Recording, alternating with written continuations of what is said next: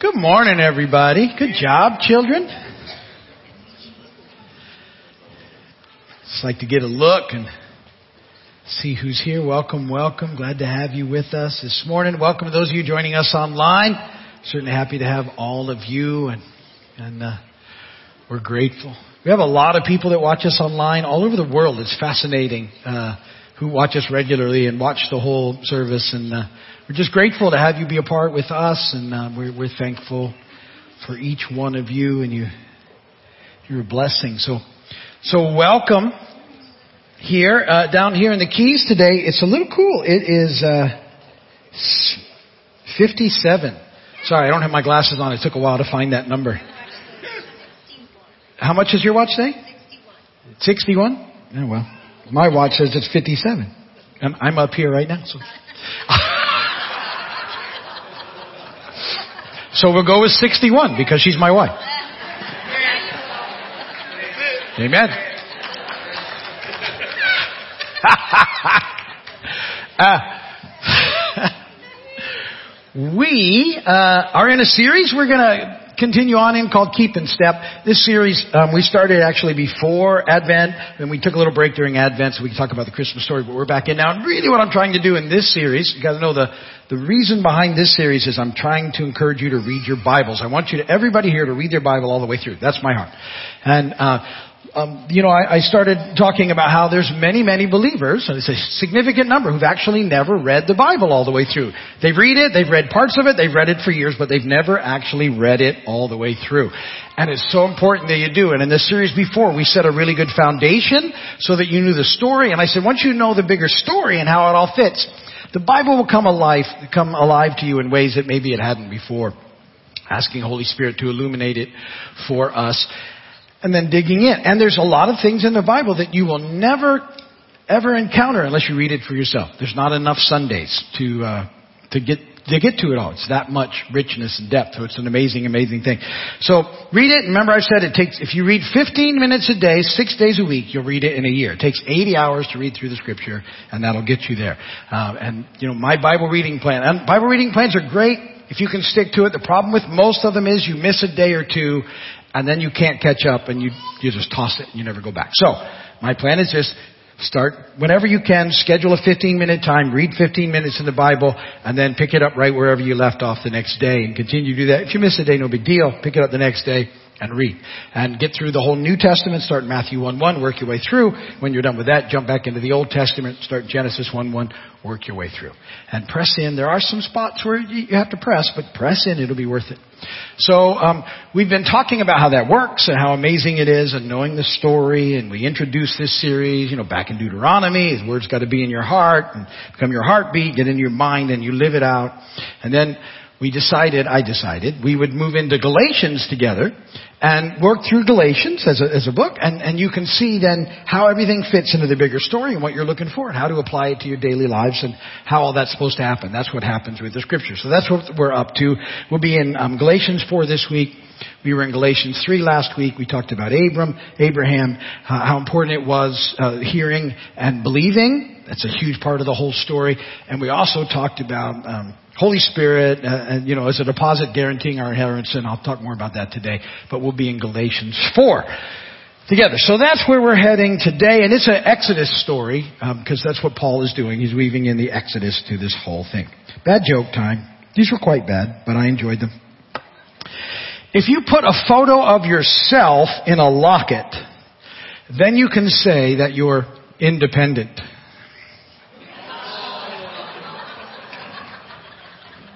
Well, that was the best one. So.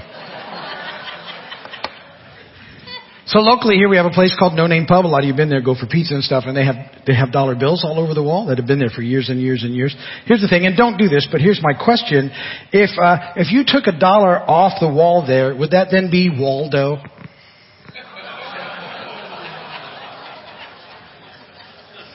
I told you the first one was the best. Just barely able to do this one because Alice was like, it's right on the edge. I ran out of toilet paper, so I had to use old newspapers. The times are rough.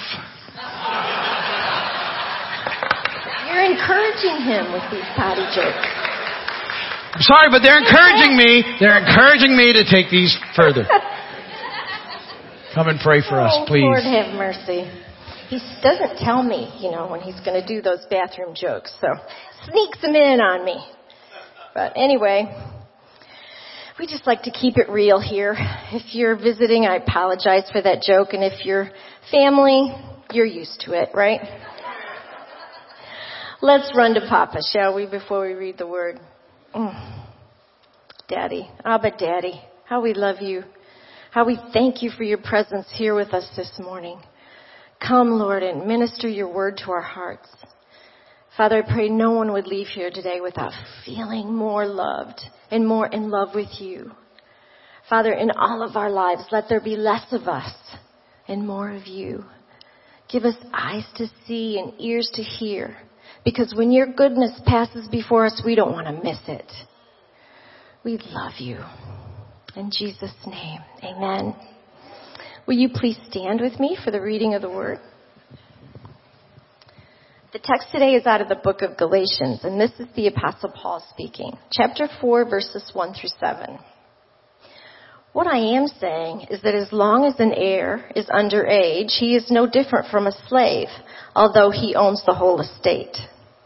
The heir is subject to guardians and trustees until the time set by his father. So also, when we were under age, we were in slavery under the elemental spiritual forces of the world. But when the set time had fully come, God sent his son, born of a woman, born under the law, to redeem those under the law, that we might receive adoption to sonship. Because you are his sons, God sent the spirit of his son into our hearts, the spirit who calls out, Abba, Abba Father. So you are no longer a slave, but God's child. And since you are his child, God has made you also an heir. Blessed be the word of God. You may be seated.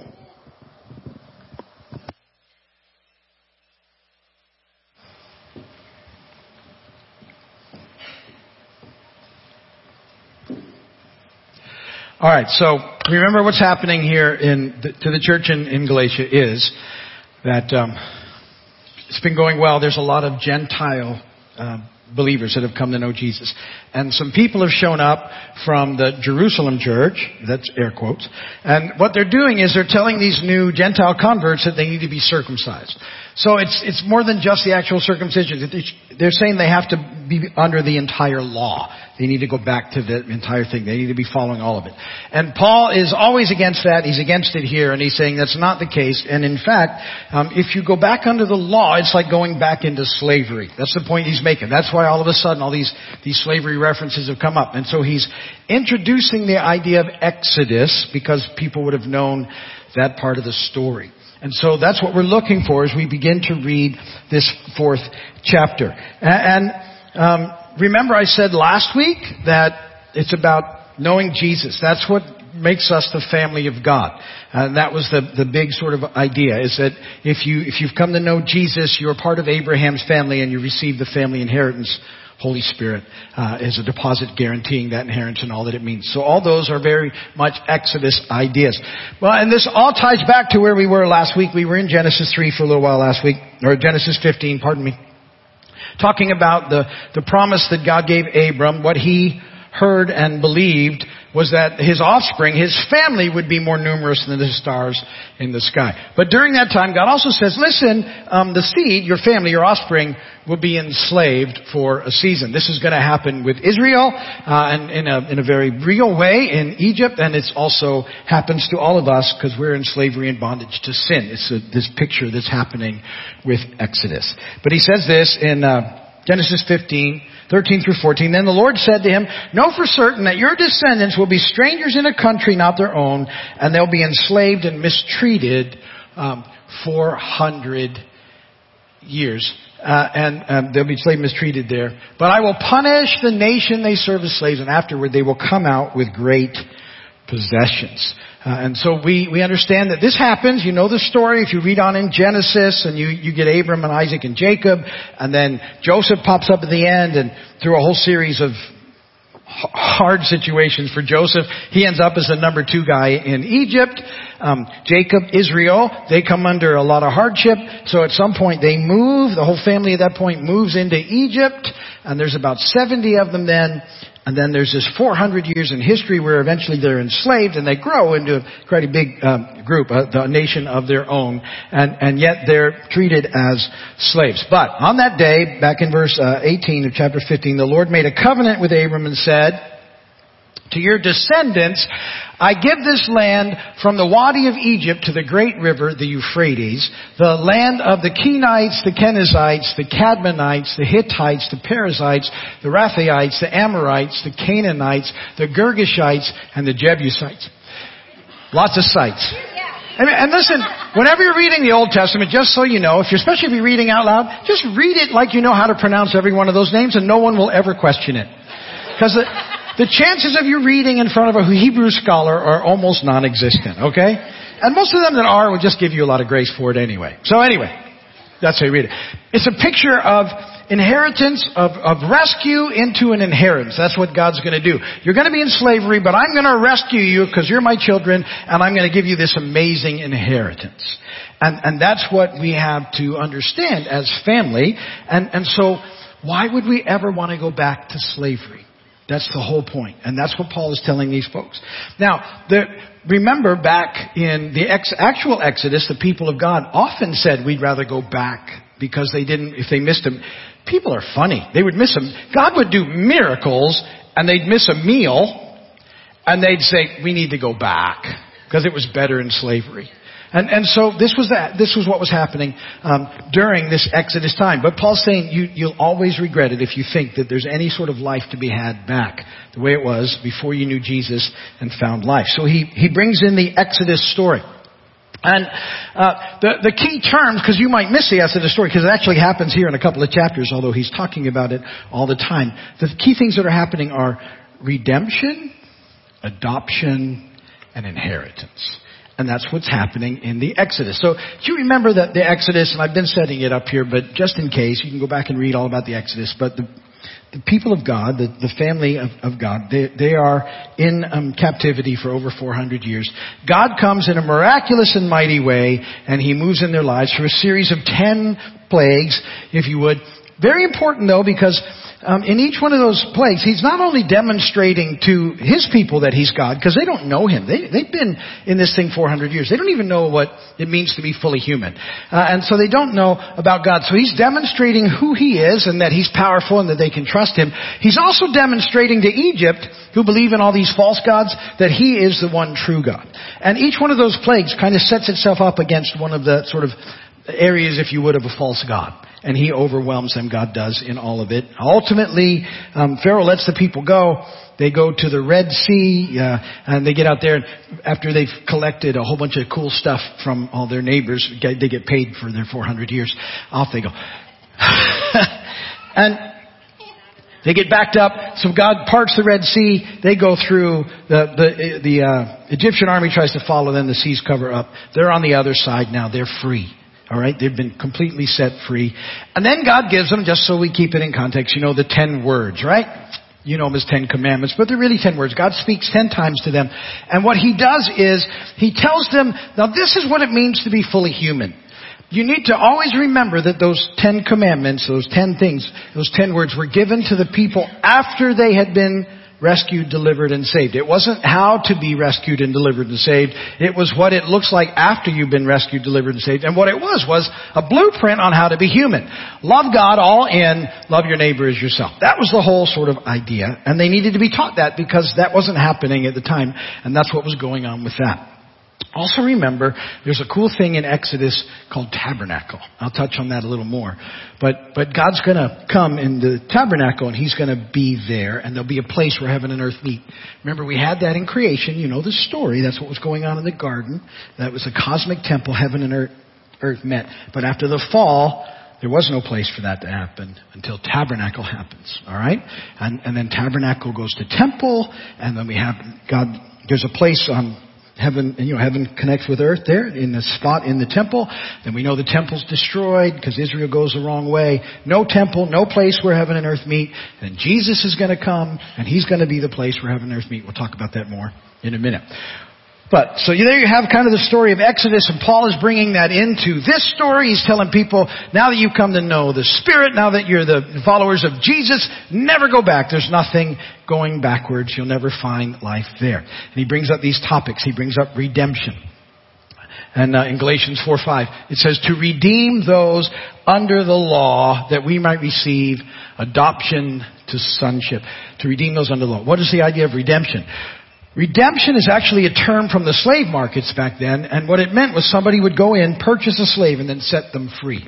When that happened, they'd been redeemed. They were purchased and set free. This happens for us at the cross. Jesus purchases us with His blood. That was the buying price. And then we are set free. Why, once you're set free, would you ever go back? That's the question that Paul's trying to make with that. And so they had been redeemed. It's a picture of Exodus being set free, and they need to know where they fit in the story. And then he talks about adoption. I love this idea. Because we've been touching on it. Paul's been touching on it. What does it mean to be part of the family? Who's the family of God?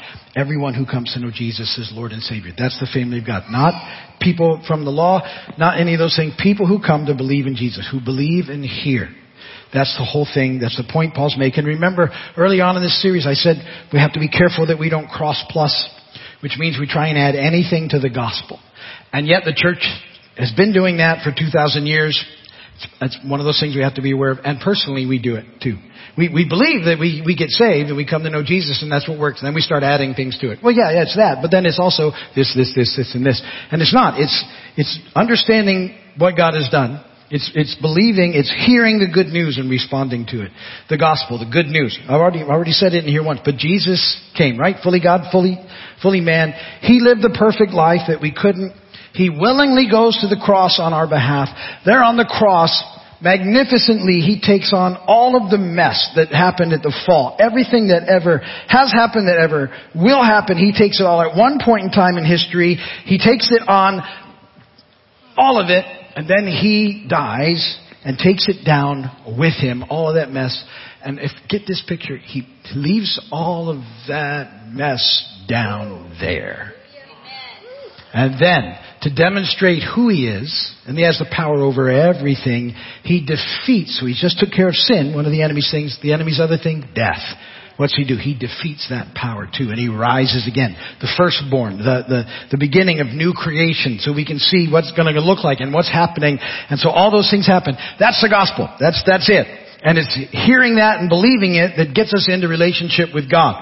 And that's what's happening. And that people are always trying to add to it, so why do we careful? But now, because of that, we believe in that, we've heard it, we believed it, we're now adopted. We're, we're part of the family of God. We're the children of God. And because you are His children, God sent the Spirit of His Son into our hearts, the Spirit who calls out, Abba, Father. We are the children of God.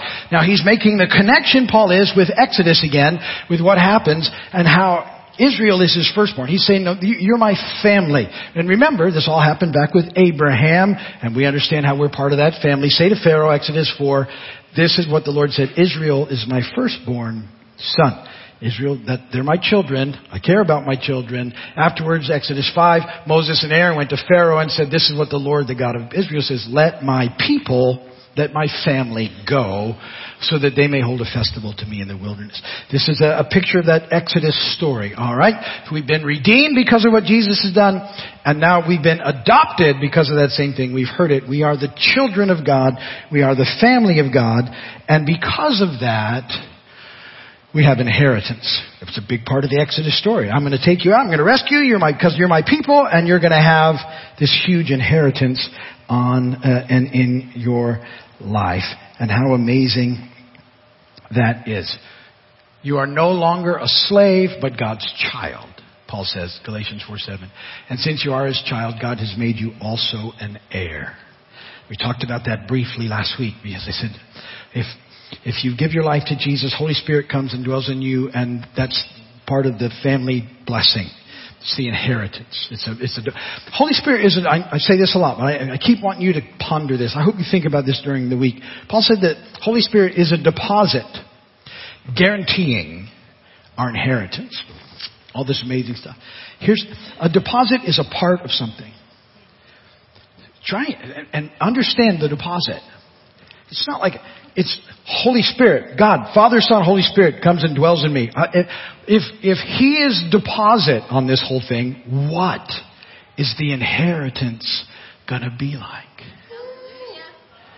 And I, and I pray that you'll think about it. Ask, ask God to help you use your holy imagination. I try and think about it all the time, and it's just so overwhelming that I, I know it's hard to stay there.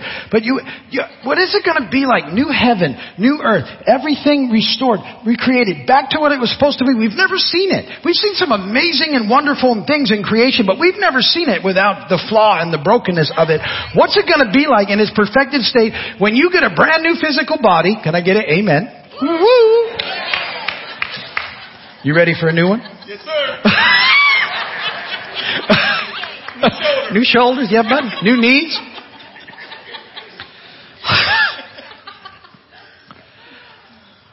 and then restored to that original vocation we have to partner with Him to make a difference on the planet.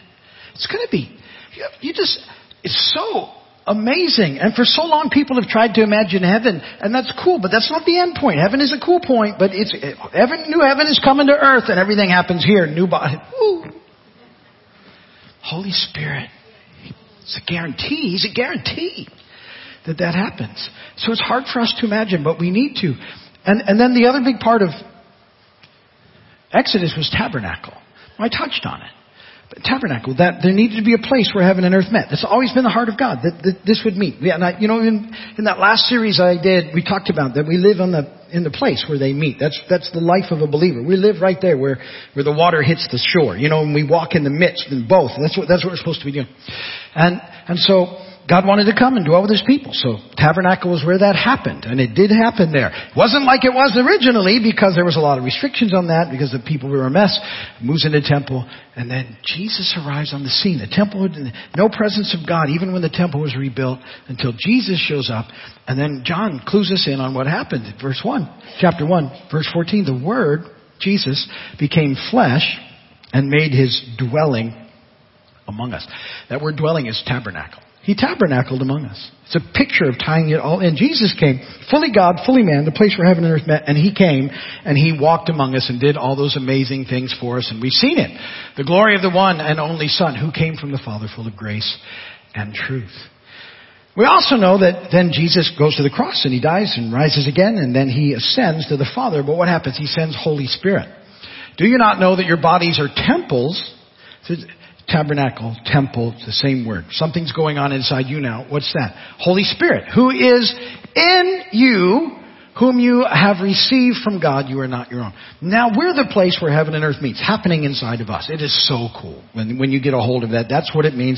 Tabernacle has happened. And Paul is telling the believers, remember I started with, he says, you foolish Galatians, who has bewitched you? Having started with the Spirit, would you rather go back to something else? Now the Holy Spirit dwells in you, why would you even think that there's anything that's ever better than that?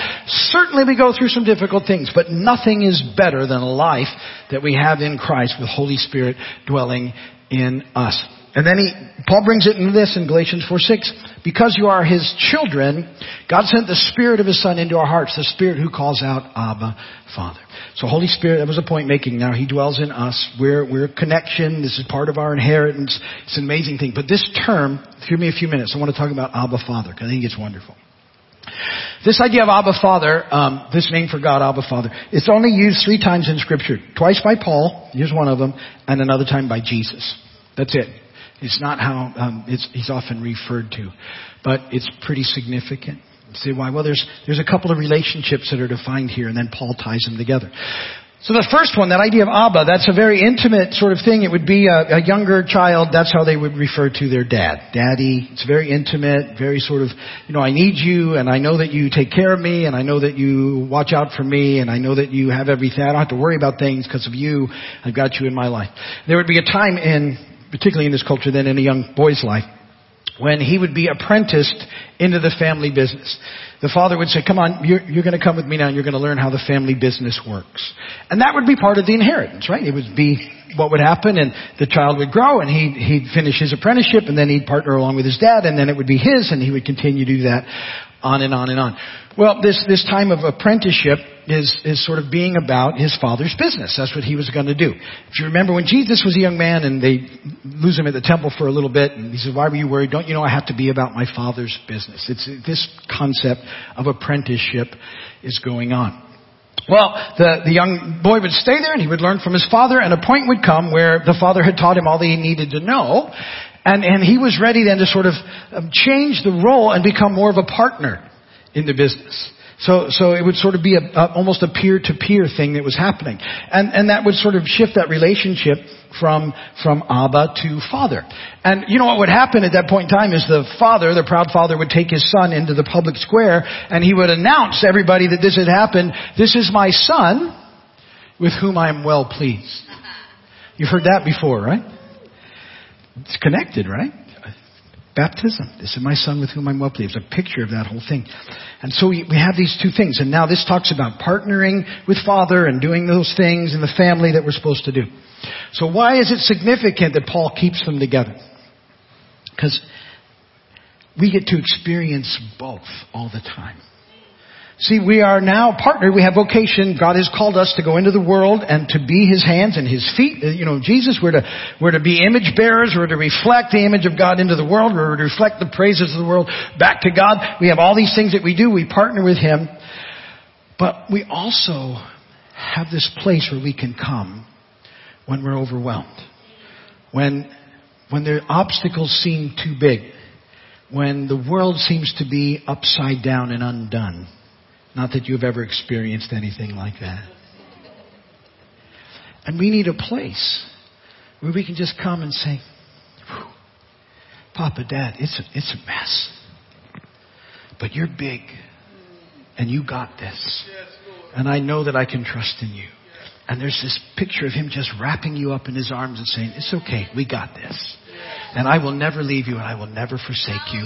And we're going to do this. And, and then you get that to him and he comes and you realize once again that he's got it. And then he says, okay, I'm ready. And you, back we go into partnership with him, into the world around us. And I promise you right now, the world needs to know about the love of God and it happens through us.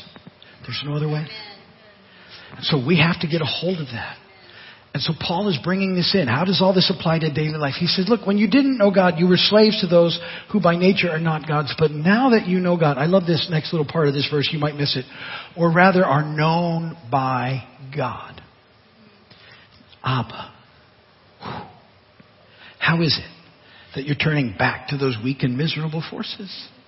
Do you wish to be enslaved by them all over again? Paul's saying, listen, don't ever go back. Walk in your inheritance. Understand it. Move towards it. Partner with God. Know Him as Abba, Father. And press into the world because that's where we find life. Amen. Alice, why don't you come up? We're going to pray. And then we'll call it a morning for this group anyway. Then a whole nother group gets to hear my fascinating jokes.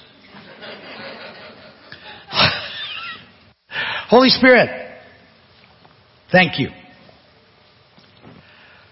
for all that you do in our lives. That you lead and you guide and you comfort and you encourage.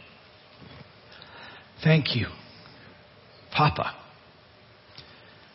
In times of intensity and huge obstacles, we can come and just sit in your lap and experience your love and know that you've got us. And, and, I, I, and even now, I, I would just pray that for each person here, that whatever's going on in their lives, that they would just get a sense of crawling up into your lap, Abba, Father. And of you putting your arms around them and just loving on them. And let, and Lord, let them hear you say, I've got you. It's going to be okay. And that this is the life that you call us to. This life of walking with you, trusting in you, partnering with you. And there's no life, no other life like it. Alice? Amen. I feel like Abba Daddy has some words for his kids today. And he has a couple. And the first one is when you were a kid, and this was kind of a family joke, you were the mistake child. And it wasn't mean or anything, but that was said over you. But, um, and so you've had that thought, and it hasn't hurt you, but it's always been a thought, I'm a mistake. But the Lord wants you to know what His thoughts are about you today. And it's Psalm 139, starting at verse 13. For you created me in my inmost being. You knit me together in my mother's womb. I praise you because I am fearfully and wonderfully made. Your works are wonderful and I know that full well. My frame was not hidden from you when I was made in a secret place, when I was woven together in the depths of the earth. Your eyes saw my unformed body and all the days ordained for me were written in your book before one of them came to be. How precious to me are your thoughts, God. How vast is the sum of them. That's how God thinks about you. He, Abba Papa doesn't make any mistakes. I have another one, and, and you're at the end of a relationship. There's something that stopped, and you just, you've said this to the Lord, I just feel so lost. I feel so lost. The Lord wants you to know today that He knows right where you are. You are not lost. You've been following Him for a long time. Keep your eyes on Him because He's the best GPS you will ever have. Okay, two more, sorry. When, when Kimberly was singing that song about um, everything we've lost, love's returning, somebody was thinking, I haven't, everything I've lost, everything I've sacrificed, everything I've, I've given up, everything, Lord, that I have even sabotaged.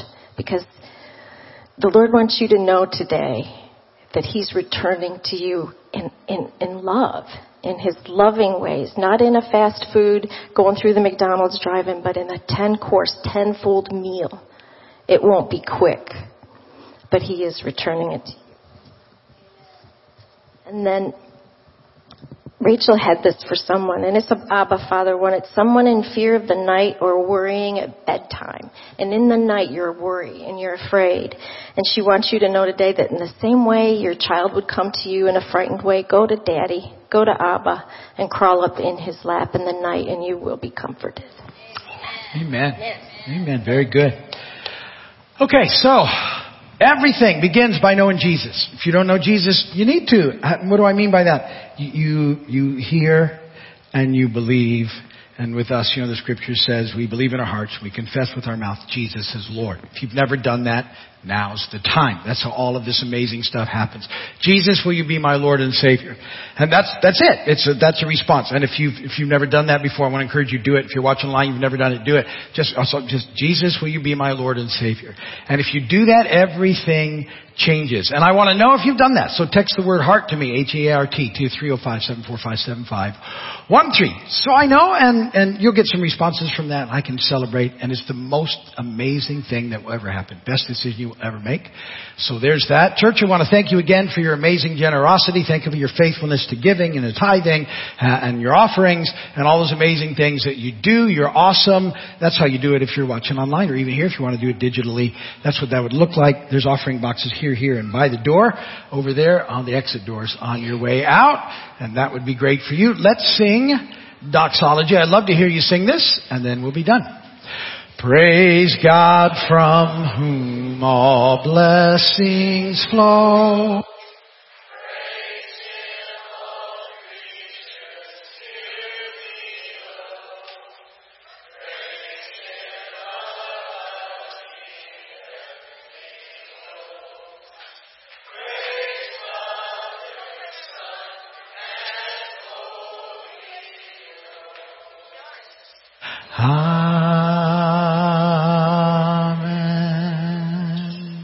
May the Lord bless and keep you. May His face shine upon you. May He be gracious to you and give you peace. Go today in the peace, the power, and the love of God. God bless you all. Thank you for being here. If you're going to head out, please head out these doors. I'll get someone to open for them, you for them, so you don't have to touch anything, and you'll go out that way. Make sure you maintain social distance, and uh, and then um, what else did I say?